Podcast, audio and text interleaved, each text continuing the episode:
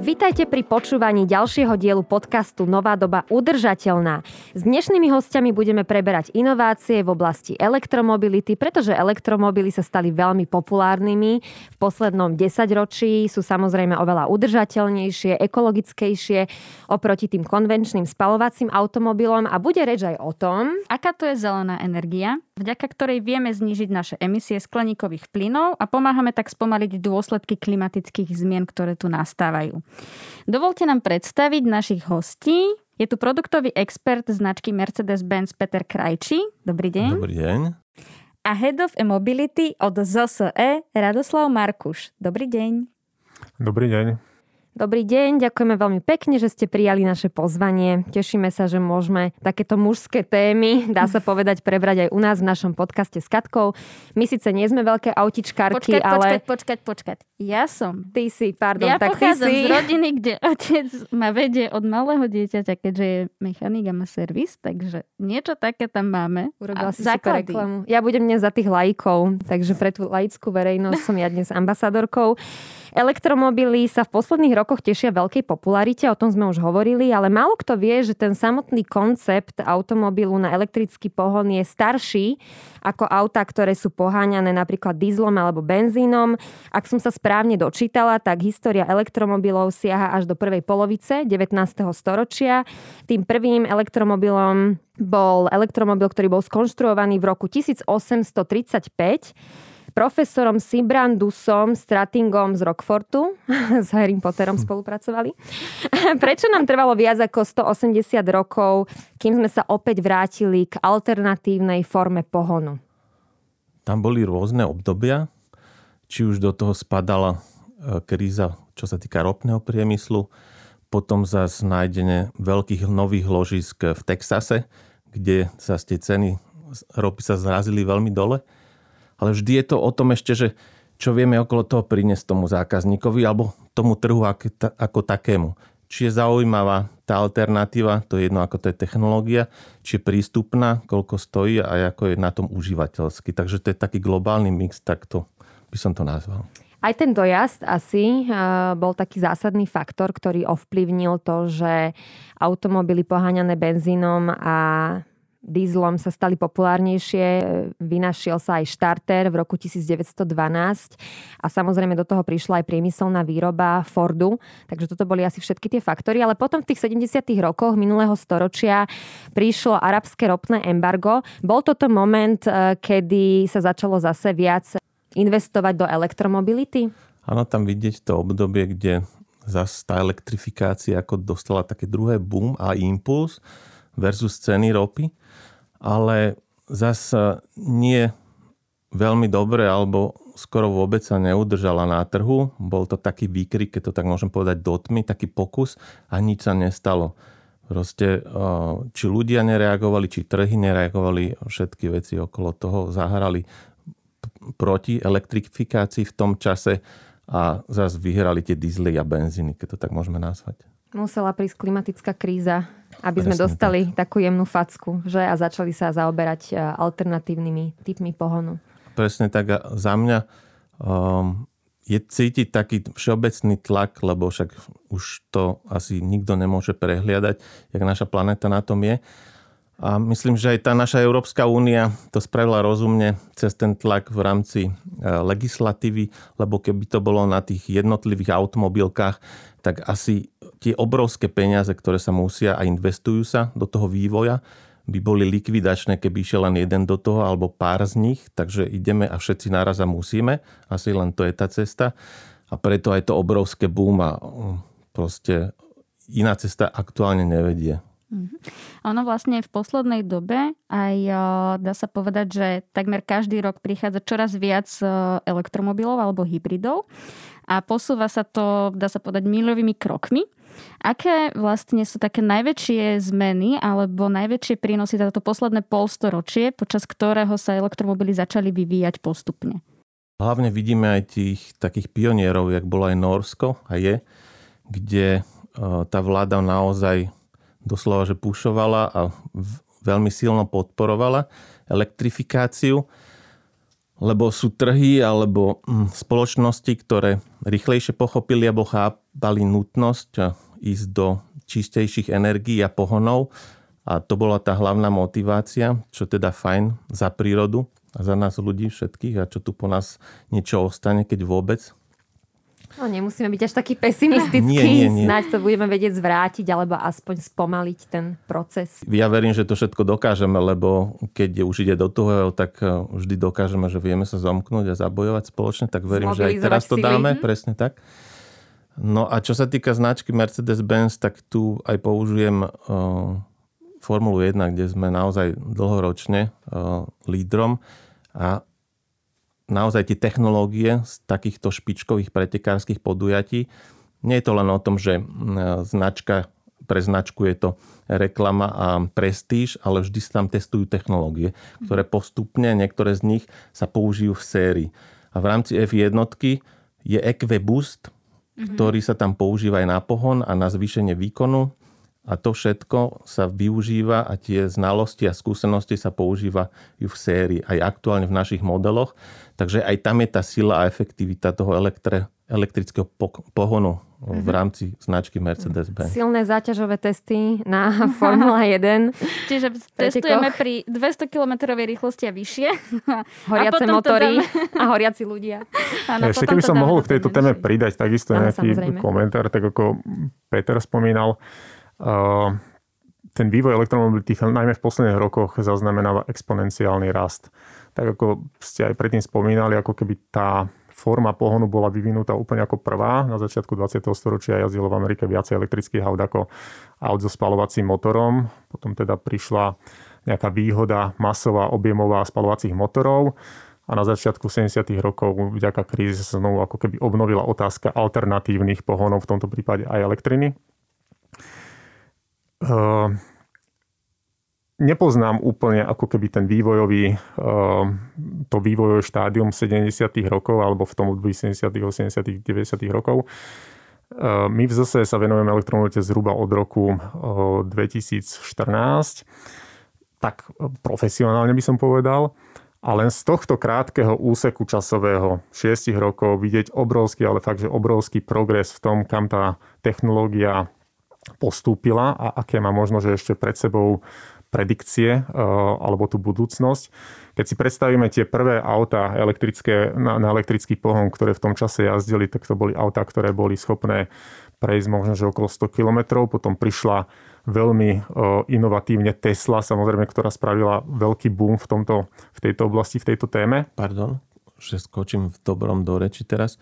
A, áno, tie dojazdy už tam boli vtedy zaujímavé, ale treba si uvedomiť zase ten výkon. To bolo výkon, že 3 až 5 koní a pri tom výkone, ktorý má ten elektromotor, naozaj pomaly spotrebu vám tú zásobu v tej mm. batérii.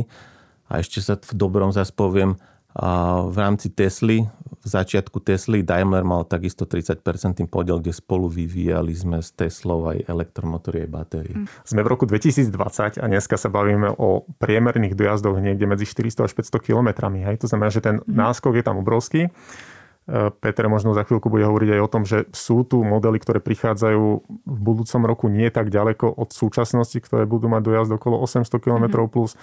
E, ja ako bežný užívateľ osobného automobilu si celkom neviem predstaviť jazdu dlhšiu ako 400 km bez vôbec nejakého zastavenia. Mám malé deti, takže aj to potrebujem fyzicky zastaviť. Aby sa človek nezbláznil v aute jasné, však. Jasné. A ja mám tú skúsenosť. Čiže, čiže prichádzame do momentu, kedy tie elektrické auta z pohľadu dojazdu absolútne splňajú požiadavky zákazníka prejsť nejakú etapu z bodu A do bodu B, kde môže to auto proste zostať na nejaký čas stáť a môže pritom vykonávať teda aj nejakú inú činnosť, čo je napríklad to nabíjanie, ktoré, o ktorom sa budeme rozprávať. Super. Poďme sa ešte o tých dojazdoch pobaviť. Ano. Peter. A potom sa budeme rozprávať o ZSE Drive a o tých produktoch, ktoré vy poskytujete, aby sme auta mohli dobíjať.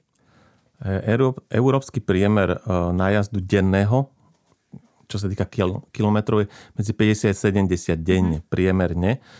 Takže v rámci aj toho, že naozaj, ako si povedal, že tá elektrifikácia, tie technológie za posledné roky naozaj idú brutálne dopredu. My ako značka máme e, svoj vývoj, čo sa týka batérií, spolu mm-hmm. s, s firmou LG v Nemecku. Tam máme aj svoju fabriku na výrobu batérií. A tu vidieť posun už, keď len sa pozriem na prvé modely alebo prvé generácie v rámci plug-in hybridných vozidiel, kde keď sme mali prvé C, E, GLC, prvá generácia, roku? to je 3 roky dozadu. Mm-hmm. A tam sme mali dojazd 30 km. Mm-hmm. Aktuálne, už po faceliftové GLC, druhá generácia batéria plug-in hybridných vozidel, tam tá istá batéria, čo sa taká veľkosti, už je tam 50 km dojazd. Že naozaj už tu vidie ten pokrok, nehovoriac o nových, nových modeloch, nemyslím mm. faceliftové, jak je GLE, naše nové kompakty A, B, GLA, GLC, kde tie dojazdy sú až 70 km. Mm-hmm. Takže a nové GLE, ktoré nám tu krásne stojí vonku mm-hmm. a mhm. budeme sa potom, dúfam, odviezť, aby ste zažili tú krásu. Tešíme tak, sa na to. Na to ticho sa. sa tešíme hlavne, že vraj sú tichšie. Ticho pri jazde. tak tam je ten dojazd 100 kilometrov, čo je mhm. naozaj veľmi zaujímavé. Aj pri tých menších modeloch ja som spomínal. A doslova to môže pokrývať ten denný nájazd v rámci mesta a okolia. A zase treba povedať, že tie plug-in hybridné vozidla majú hlavne vtedy ten zmysel a prinášajú ten efekt spotreby nízkych emisí a ceny, čo sa týka za pohné hmoty v úvodzovkách. Keď ich nabíjame, samozrejme nemá zmysel voziť prázdnu batériu v aute. Vtedy Jasne. to úplne celé nedáva zmysel. Takže nabíjať treba. Takže je fajn, keď sa človek vie nabíjať doma, mm-hmm. aj z obyčajnej zásuvky alebo v práci. Mhm. Keď si porovnáme elektromobil alebo hybrid v porovnaní s bežným dízlovým alebo benzínovým automobilom, aký tam je rozdiel v nákladoch na údržbu tohto auta? Začnem tak globálne. Mercedes-Benz na Slovensku má 6-ročný bezplatný servis, takže tam ste safe pri hociakom pohone. To je taký ten základ. A keď sa máme baviť o tých rozdieloch, tak podstatný rozdiel je, že keď je iba čisto elektrické auto, alebo plug-in hybridné, alebo nejaký spalovací motor, alebo vznetový. Mm-hmm tak e, samozrejme pri tom čisto elektrickom aute sú tam nie tie komponenty, jak nádrž, motor samotný a tak ďalej, spalovací. Mm-hmm. Uh, takže tam tie náplne nie sú, aké sú pri tých bežných motoroch, ale uh, to elektrické auto samotné samozrejme má menšie náklady na údržbu už aj po tých šiestich rokoch, keď sa pozriem na to z našej stránky v, v rámci Slovenska, ale zase aj po tých šiestich rokoch prinášame ako značka na Slovensku, že sa tu volá, že 10-ročný servis uh-huh. a je to tých 6 a plus ďalšie 4 roky, uh-huh. kde sa platí už len práca za zvýhodnenú cenu a neplatí sa materiál. Takže myslím, že tu sme úplne dostatočne pokrytí. To máte pravdu, to je celkom dobrý díl. Ja by som sa chcela opýtať Rado na to, aby elektromobily, ako sme spomínali, mohli byť eh, plne adaptované v našej spoločnosti a na to, aby mali stále viac a viac majiteľov, tak je potrebné ich dobíjať. Eh, vy máte vo svojom portfóliu nabíjacie stanice, ktoré prevádzkujete, poskytujete ich v rámci služby ZSE Drive. Aké je pokrytie aktuálne na Slovensku a aká je vaša vízia do budúcnosti? Tak ako sme sa bavili o vývoji na strane automobilov, takisto dochádza k vývoji a k rozširovaniu tejto nabíjacej infraštruktúry. My sa venujeme všetkým e, segmentom pri tom nabíjaní, to znamená, že poskytujeme alebo budujeme verejne prístupnú nabíjaciu infraštruktúru. Tam si to tiež asi povieme, tá sa líši podľa výkonu a podľa účelu, k čomu má slúžiť. A samozrejme, že poskytujeme našim koncovým zákazníkom, či sú to podnikatelia alebo domácnosti, aj riešenia, ktoré sú ušité pre nich na mieru v mieste bývania alebo podnikania. Toto je znovu trochu iný typ ako keby nabíjania, ktorý dlhodobejšie bude využívaný čím ďalej, tým viacej. V tejto oblasti nabíjania došlo takisto v tých posledných rokoch veľmi veľkému vývoju.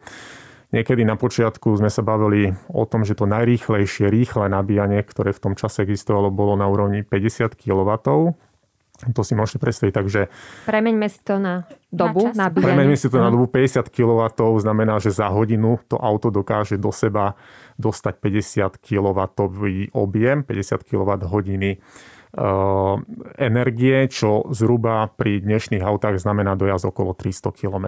To je hodina dnešnej dobe sa nachádzame eh, už v oblasti tzv. aj ultrarýchlych nabíjacích staníc a tieto ultrarýchle nabíjacie stanice dokážu odovzdať tú energiu rýchlosťou až 350 kW.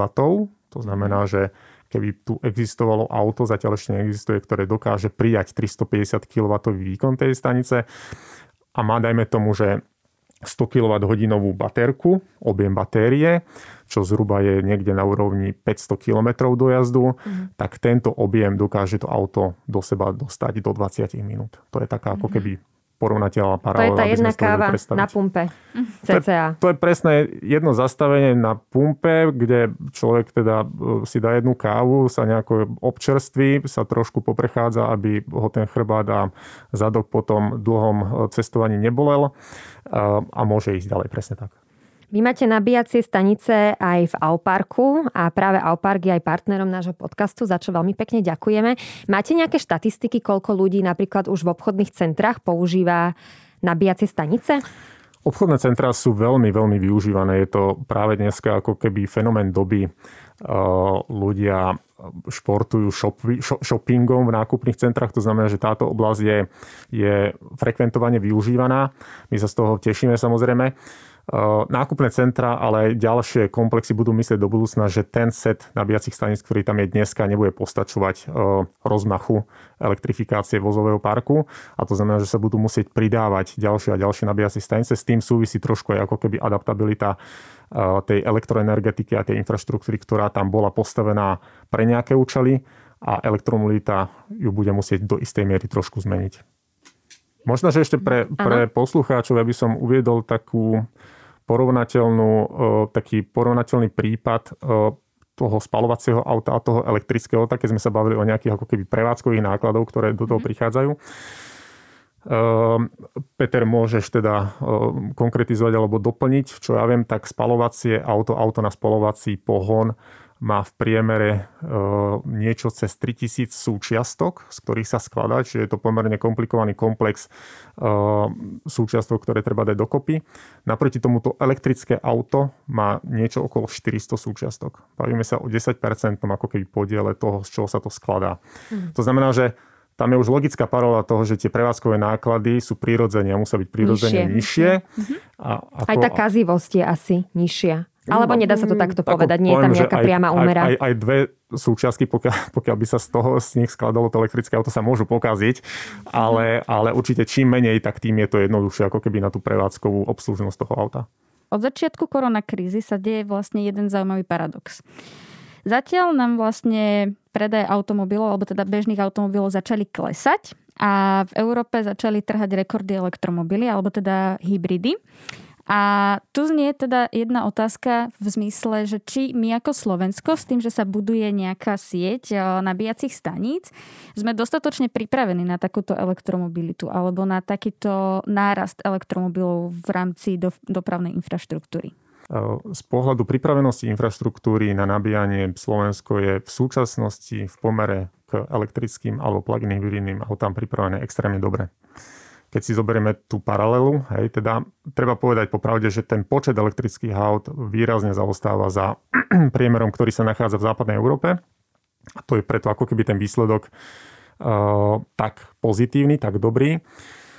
Dnes len z našej strany, zo spoločnosti ZSE, cez službu ZSE Drive máme v prevádzke viacej ako 130 verejne prístupných nabíjacích staníc.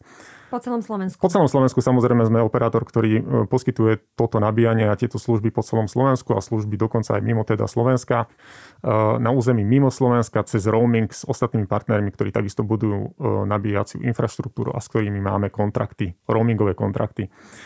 Je to veľmi jednoduché, eh, čiže zákazník eh, si vyberie typ programu podľa väčšinou nájazdu, ktorý spraví na tom elektrickom aute, eh, dostane nabíjaciu kartu a môže fungovať teda v rámci Slovenska alebo aj mimo Slovenska. Čo sa týka budovania, my neustále rozširujeme a skvalitňujeme našu nabíjacú infraštruktúru. To znamená, že začíname, alebo sme začali budovať e, nabíjacie stanice na tých hlavných tepnách. Postupne ideme aj do oblastí, ktoré sú dneska menej osídlené, ale, ale e, už si zasluhujú mať elektrifikáciu z pohľadu nabíjacích bodov.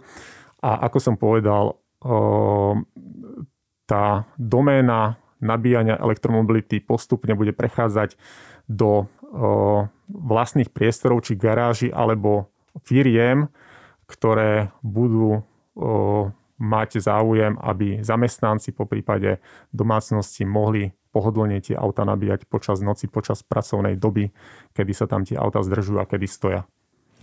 Peter, ja by som sa ešte chcela opýtať, hovoríme teraz o tom pokrytí a o tej dobrej pripravenosti na to, aby sme mohli mať e, viac elektromobilov v obehu, aby boli naozaj takou úplnou bežnou súčasťou premávky.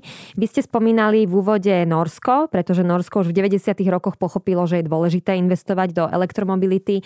Boli tam rôzne dotačné schémy, bol tam aj veľký záujem občanov o takéto elektromobily. My máme tiež e, nejakú dotačnú schému. Je toto dostatočné dostatočná motivácia, aby ľudia si začali kupovať elektromobily? Bol to výborný nápad, alebo je. Stránka padla hneď po hodine, ako sa spustil dotačný no, program. Okolo 13 minút trvalo, kým sa doslova rozobrali tieto prostriedky takže po 13 minútach už nebolo dostupné. Ja viem o 3,5 minútach. Áno. Ja áno. viem, že stránka hneď padla, alebo niekto hekol. Alebo A ja viem, sa že sa to muselo spraviť na druhý krát. Ale uh, nápad dobrý, aby som to tak povedal, lebo naozaj ten štát e, musí podporovať hlavne pri takýchto nových nástupoch aj tejto technológie ten trh ako taký, lebo potrebujeme, aby sa to ujalo, aby to ľudia používali, aby sme v tom videli zmysel. Samozrejme všetky technológie na začiatku sú drahé a postupne klesajú v rámci e, ceny ako také pre koncového užívateľa. Keď už sa len pozrieme na obyčajné telefóny, nový model, koľko stojí, koľko stojí za pol roka. Takže tu platí ten istý princíp. A ešte, aby som nadviazal aj na ten roaming, ktorý si spomínal, tak e, aj my prinášame takú službu v rámci, že Mercedes Me Charge, presne preto, aby naši zákazníci neboli v strese, že kde sa môžem nabiť, s kým mám zmluvu, či je to ZZ Drive alebo iný dodávateľ mm, elektrické energie v rámci nabíjačky. Chcem cestovať do, do Európy, ako sa tam nabijem. Mám dopredu si zisťovať, kde ktorí stoja nabíjaci, komu patrí, aby som sa tam vedel nabiť. Nie, netreba. Služba Mercedes mi čar zabezpečuje naozaj v rámci celej Európy, môžem povedať, že všetkých dodávateľov týchto elektrických nabíjacích stanic, kde sa bez problémov viem identifikovať touto kartou, touto našou službou a viem sa bez problémov nabiť. Nabijem sa hoci koľkokrát za mesiac u hociakého dodávateľa a príde mi len jedna faktúra mesačne.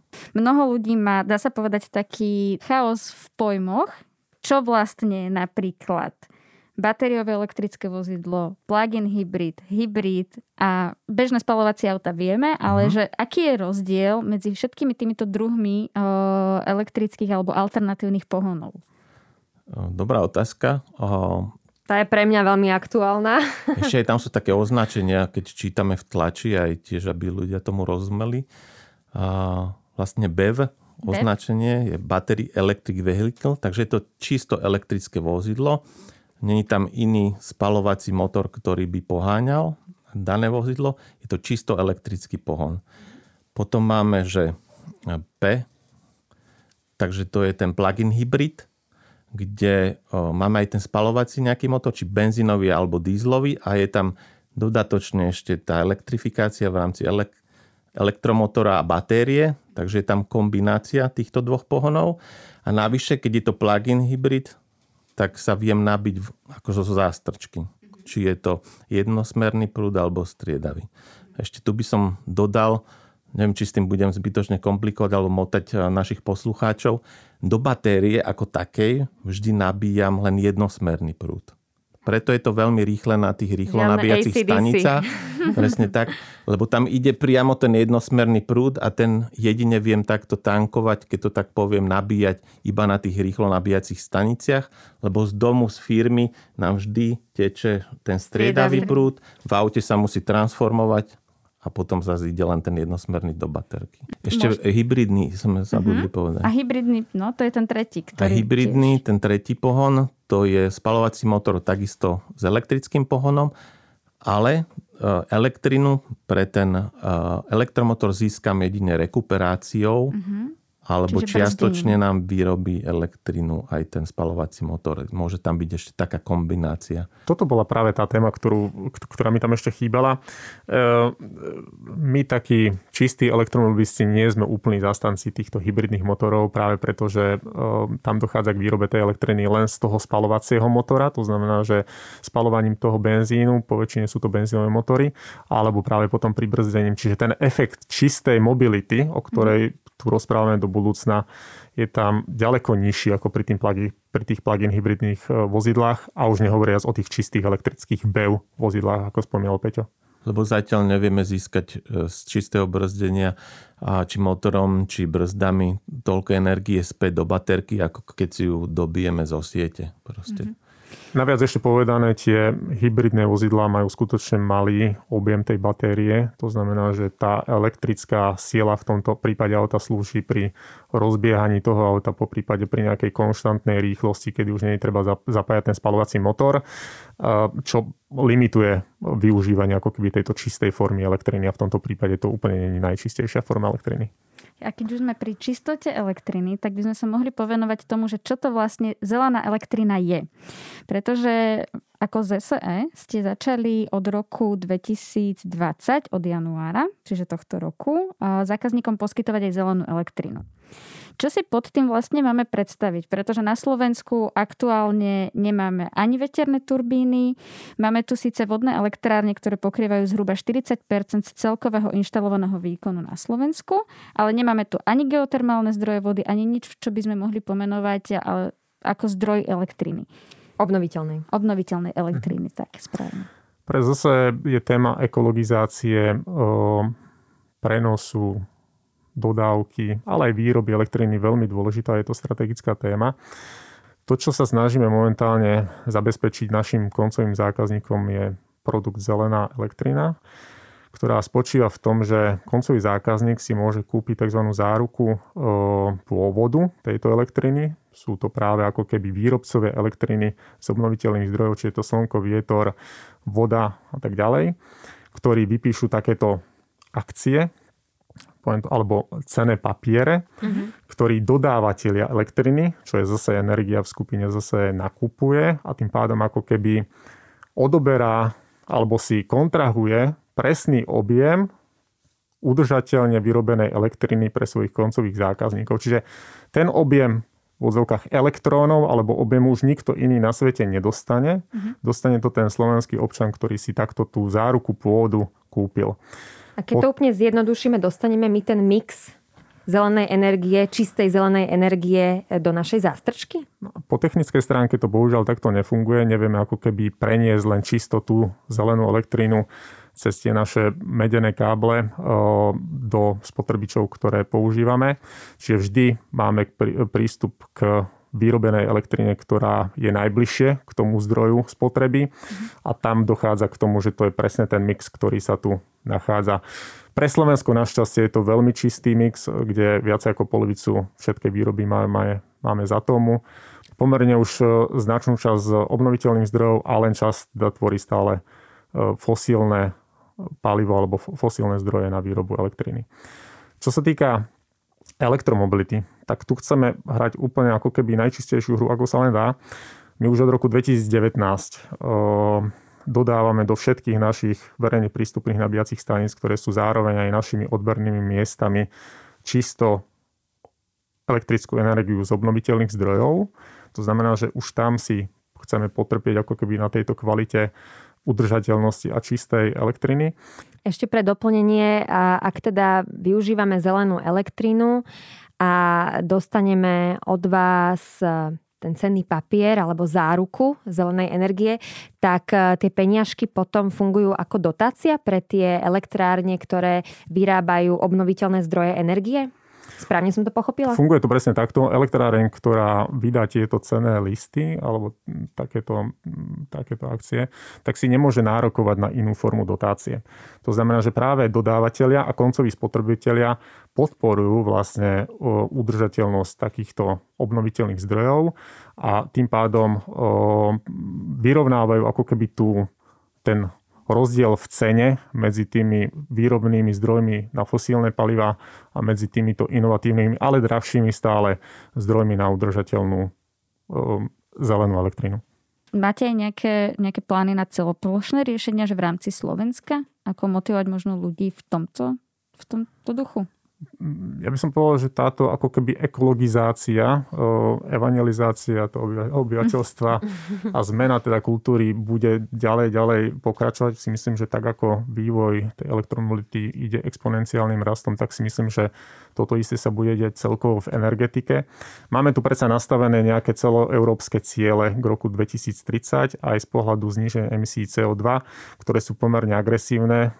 Do konca roku 2030 potrebujeme znížiť CO2 o minimálne 40% Až nereálne, nielen agresívne. Čo je obrovský objem, to znamená, že uh, myslím si, že budú existovať ďalšie podporné, štátom podporné programy a dotácie práve na to, aby sa budovali takéto udržateľné formy výroby elektriny z obnoviteľných zdrojov, či už pri domácnostiach alebo aj pri podnikateľoch. Čiže, ak sa vrátime naspäť k elektromobilite, to ideálne kombo je mať elektromobil a zelenú energiu alebo elektrínu, ktorá v podstate mm, docieli to, aby sme sa mohli pohybovať úplne udržateľne a úplne ekologicky. V duchu tejto priekopníckej elektromobility sa nesú aj vaše nové modely Mercedes-Benz EQ, tak nám ich trochu predstavte.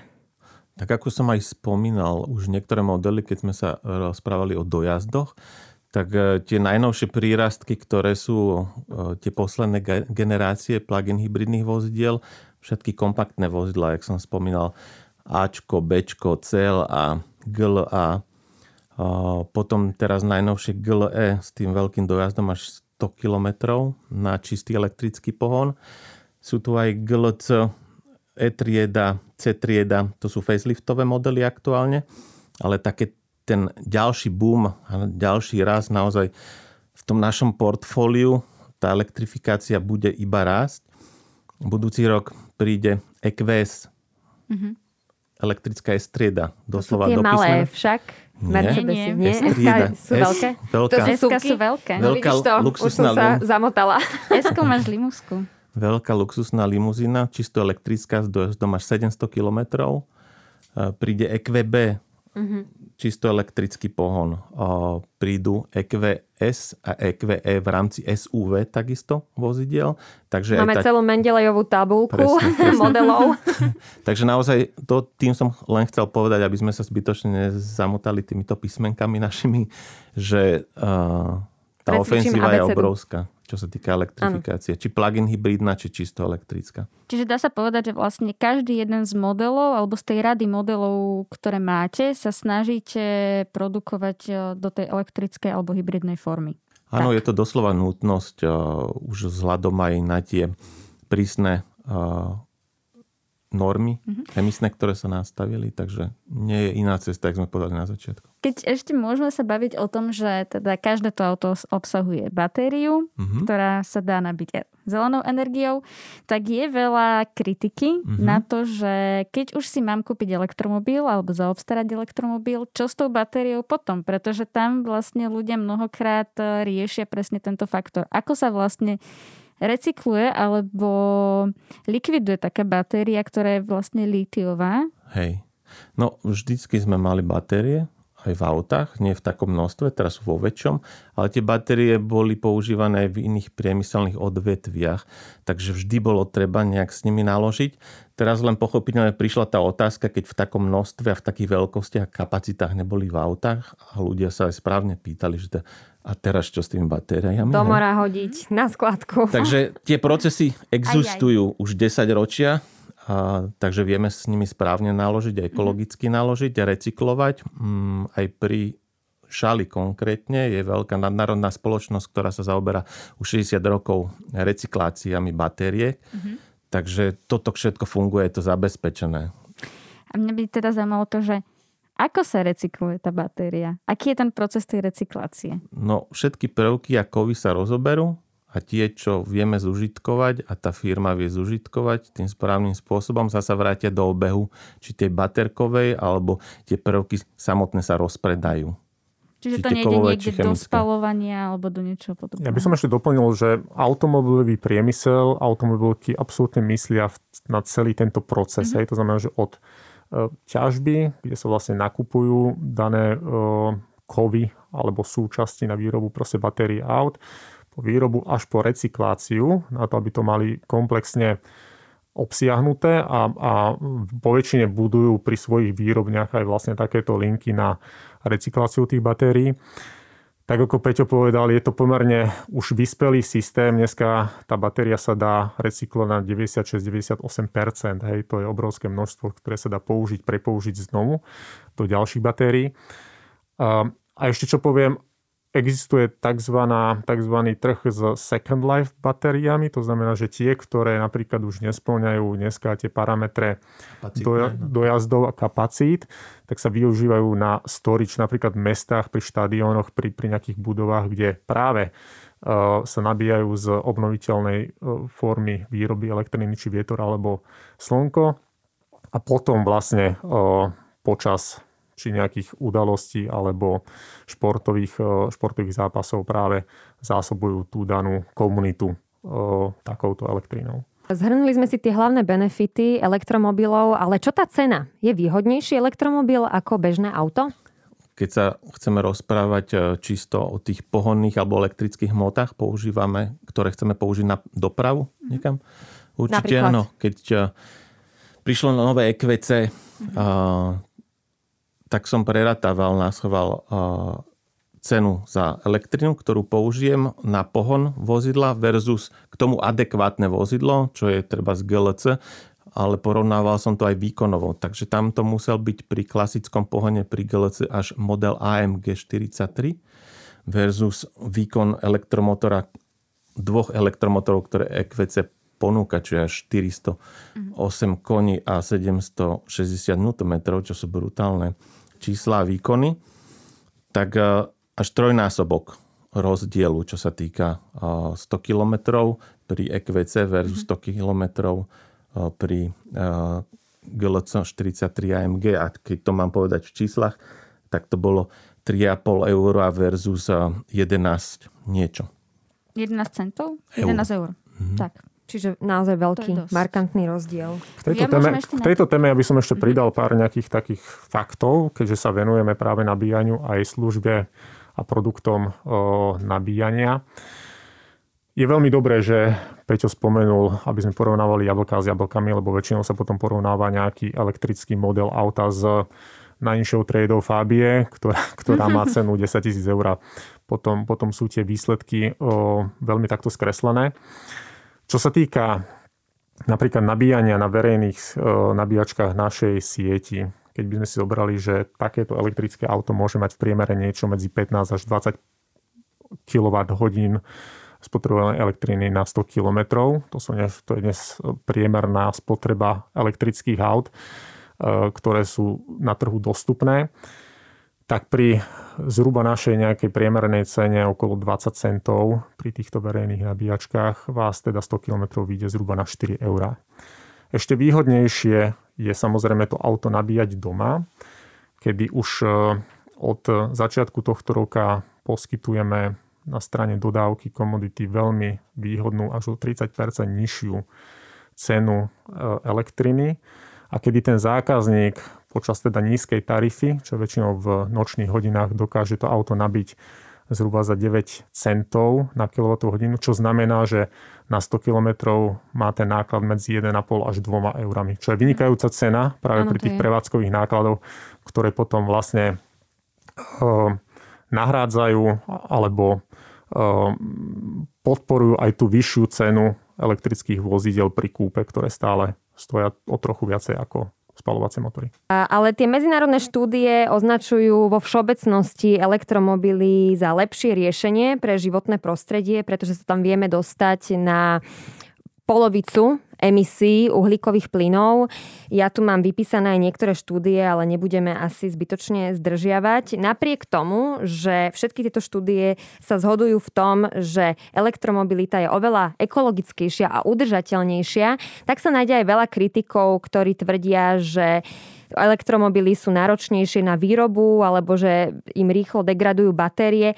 Je to naozaj opodstatnená kritika alebo je to skôr výsledok len nejakej ropnej lobby? Môže to byť aj e, ropná lobby, môže to buď, môžu to byť aj obavy nejaké, ale o, keď sa ma aj ľudia niekedy spýtajú, že dobre, a čo s tým autom, keď bude jazdené po tých 8 rokoch, po tej garancii, tak ja sa zase pýtam, dobre, v čom je rozdiel, keď si kúpiš také normálne auto bez baterky, bez elektriny za 8 rokov, jaká je to jazdenka. Mm. Hej? Takže naozaj mm, zbytočne niekedy až to chceme hrotiť do nejakých takých, že doslova negácií, Áno. Áno, keď sa s tým neviem stotožniť, tak sa s tým netotožním. Potrebujem čas, možno si vypočuť viacej argumentov a tak ďalej. Sú to pochopiteľné obavy, lebo je to úplne niečo nové, čo doteraz nebolo, alebo v takom množstve, v takom ponímaní a informovanosti a tlaku zo všetkých stran vrátené médií a samotných výrobcov automobilov. Takže ľudia majú tieto otázky a obavy a sú úplne OK a pochopiteľné. Len je na nás, aby sme ich správne e, uchopili, odpovedali a pomohli upratať a nastaviť e, to myslenie a videnie týchto nových vecí, ktoré prichádzajú a sú naozaj nutné versus ekológia, čo sme sa bavili na začiatku. Takže to je taký ten mix, lebo naozaj ten automobil, elektromobil ako taký, keď garantuje výrobca, odkiaľ ťaží, ako ťaží tie prvky už len do tej batérie, ako to vyrába či a akú stopu zanecháva počas výroby, lebo však doteraz tiež vyrábal tie automobily, takže tiež sa musel zamerať na to, ako ekologicky tá jeho výroba je nadstavená, ten celý jeho systém, či zanecháva niečo, alebo čo zanecháva a jak s tým naloží. Takže e, je tu len ďalší prvok návyše, keď to tak zjednodušene poviem, batéria a k tomu nejaké elektrické káble, elektromotor. Takže to, čo už tu bolo aj v tých iných priemysloch, len sa to pridalo do toho automobilového a zase tým musíme správne naložiť a tie systémy a, fungovanie s týmito prvkami tu je, takže tie obavy naozaj nie treba mať. Rado, ako to vidíte vy? Ja sa absolútne stotožňujem vždy pri zmene vzniknú mýty a bariéry a obavy zo zmeny. Je tu prirodzená nejaká ľudská vlastnosť, ktorá, ktorá, ktorá tu je. A tak ako spomínal aj Peťo, ja si myslím, že väčšina z nás, ktorí si vyskúšajú v nejakom momente ten elektrický automobil, pochopia, že je to ďaleko jednoduchšie, čistejšie, tichšie vozidlo a efektívnejšie vozidlo pre, pre tú jazdu. Ako sme spomínali na začiatku tejto diskusie, skladá sa z podstatne menej komponentov, čiže je prirodzene jednoduchšie ide teraz ako keby aj nejaké objemy výrobcov automobilov, aby sa tá ekonomika na to jedno auto znížila finančne tak, že bude konkurovať dnešným spalovacím motorom. To je presne economy of scale, nejaký objem, ktorý sa vo svete vyprodukuje. Ja ešte len by som povedal takú zaujímavú štatistiku. Pomôžem si grafom, ktorý som dneska si prečítal. Bude úplne čerstvá tým pádom. Nemyslím si, že úplne čerstvá z pohľadu mm. ako keby histórie, len obnovím ako keby tieto mm. informácie e, pre poslucháčov. Keby sme zobrali, že každé auto, či spalovacie, alebo na e, plyn, napríklad máme auta aj na CNG alebo LPG, to znamená, že stlačený plyn, alebo elektrické auta, e, premieňajú nejakú formu energie na pohyb. Hej, to je tá kinetická energia, ktorá potom vlastne roztáča tie kolesa. Tak e, pri dodaní do auta 15 kWh tejto objemovej alebo tejto elektrickej energie, objemu takejto elektrickej energie, energetickej uh, energie. Ešte raz. Pri dodaní do auta 15 kWh energie uh, je najefektívnejší pri tej premene tejto energie na kinetickú energiu elektromobil, ktorý prejde 100 km. Za ním nasleduje, uh, hyb, uh, za ním nasleduje vodíkový pohon, ktorý prejde 35 km s týmto objemom energie. Potom sú tam autá, uh, ktoré používajú na pohon uh, stlačený plyn, tie prejdú okolo 20 km. A posledné sú spalovacie motory na benzín alebo diesel, ktoré prejdú len 15 km. To znamená, že tá premena tej vloženej energie na tú kinetickú energiu, aj tu vidíme, že je priepasný rozdiel medzi tou jednoduchosťou, ako to pretečie e, cez to auto do pohnutých kolies medzi elektrickým autom a medzi ostatnými dneska aj alternatívnymi pohonmi alebo spalovacími motormi. Ďalší faktor v prospech e, elektromobilov. A tá elektrika je naozaj najefektívnejšia, ak sa je povedal, pri tých nízkych a stredných rýchlostiach mesto. A tie kilometre tam v rámci dojazdu veľmi pomaly ubúdajú. Mm-hmm. Lebo zároveň vieme aj rekuperovať dosť efektívne. A síce nám na displeji svieti, vymyslím si, 30 km aktuálne, ale ja viem pri tých 50, 60 do 90 km v tom meste prejsť viacej. Naozaj prejdem kilometr reálne, ale ešte kilometr mi neubudol na displeji. Tá elektrina je pri tých nízkych a stredných rýchlostiach veľmi, veľmi efektívna. Ja môžem podporiť túto myšlienku alebo túto informáciu. Uh, pri ceste, ktorá úplne není bežná na Slovensku, ale ale z času na čas sa vyskytnem. Som išiel trasu Bratislava Košice práve na značke elektrického auta od spoločnosti Mercedes, kde tú trasu som prešiel za 5 hodín aj s nabíjaním. Po ceste som trikrát použil brzdu. To je práve z dôvodu, že tá Rekuperácia dneska extrémne nahrádza samotné brzdenie brzdovým pedálom a tými brzdovými doštičkami. To znamená, že som využil maximum tej kinetickej energie, aby sa vrátila do batérie. Mm-hmm. A bola to veľmi, veľmi pohodlná cesta s jedným zastavením na nabitie v priebehu asi 20 minút a ešte raz s časom, ktorý absolútne korešponduje dneš, dnešným spalovacím motorom. Čiže také tie obavy toho, že idem si kúpiť elektrické auto a nedostanem sa za najbližšie mesto s ním, sú mm. absolútne bezpredmetné. A treba to len nejakým spôsobom si vyskúšať a každý z nás asi pochopí, že skuto, alebo tá skutočnosť, tá realita, kde sa už dneska nachádzajú elektrické vozidla, je ďaleko inde oproti tomu, ako to bolo pred desiatimi rokmi alebo dávnejšie. Vy ste tomu urobili krásny záver celej mhm. tejto našej dnešnej debate a preto by sme sa vám chceli pekne poďakovať za to, že ste prišli, že ste vniesli viac svetla do elektromobility a že sme sa tiež mohli porozprávať o zelenej elektrine. Ďakujeme, že ste boli našimi hostiami. Ďakujem veľmi pekne. Ďakujem. Ja by som chcel tak uzavrieť myslím, že zaujímavo, lebo keď sa bavíme, aj ľudia sa boja toho dojazdu, kde sa nabijem a tak ďalej, všetky tie veci, čo sme si tu rozprávali. Vrátim sa do roku 1886, kde Berta Benz zobrala vynale svojho muža, prvý automobil na svete, poháňaný motorom a zobrala ho bez dovolenia a išla na cestu. A išla na cestu, ktorá mala 109 km a pumpy neexistovali a zobrala svojich dvoch synov a išla pozrieť rodičov z Mannheimu do Podzheimu a to bol ten hrdina, ktorý sa neobával do keľu, kde natankujem. Mm-hmm tankovala. A, a bola to žena. Bol... Áno, takže za každým, pek, za každým dobrým, dobrým vynálezom hľadaj ženu. A vynálezom hľadaj ženu. Pardon, my sme si dali takú feministickú vsúku. Pohode, Ale pohode. samozrejme, bol to Ale pán Benz, ktorý no. stojí za tým vynálezom a samozrejme vy ste dnes boli našimi mužskými hostiami, pretože my by sme to takto dobre nedokázali rozdiskutovať. Ďakujeme ešte raz. Ďakujeme.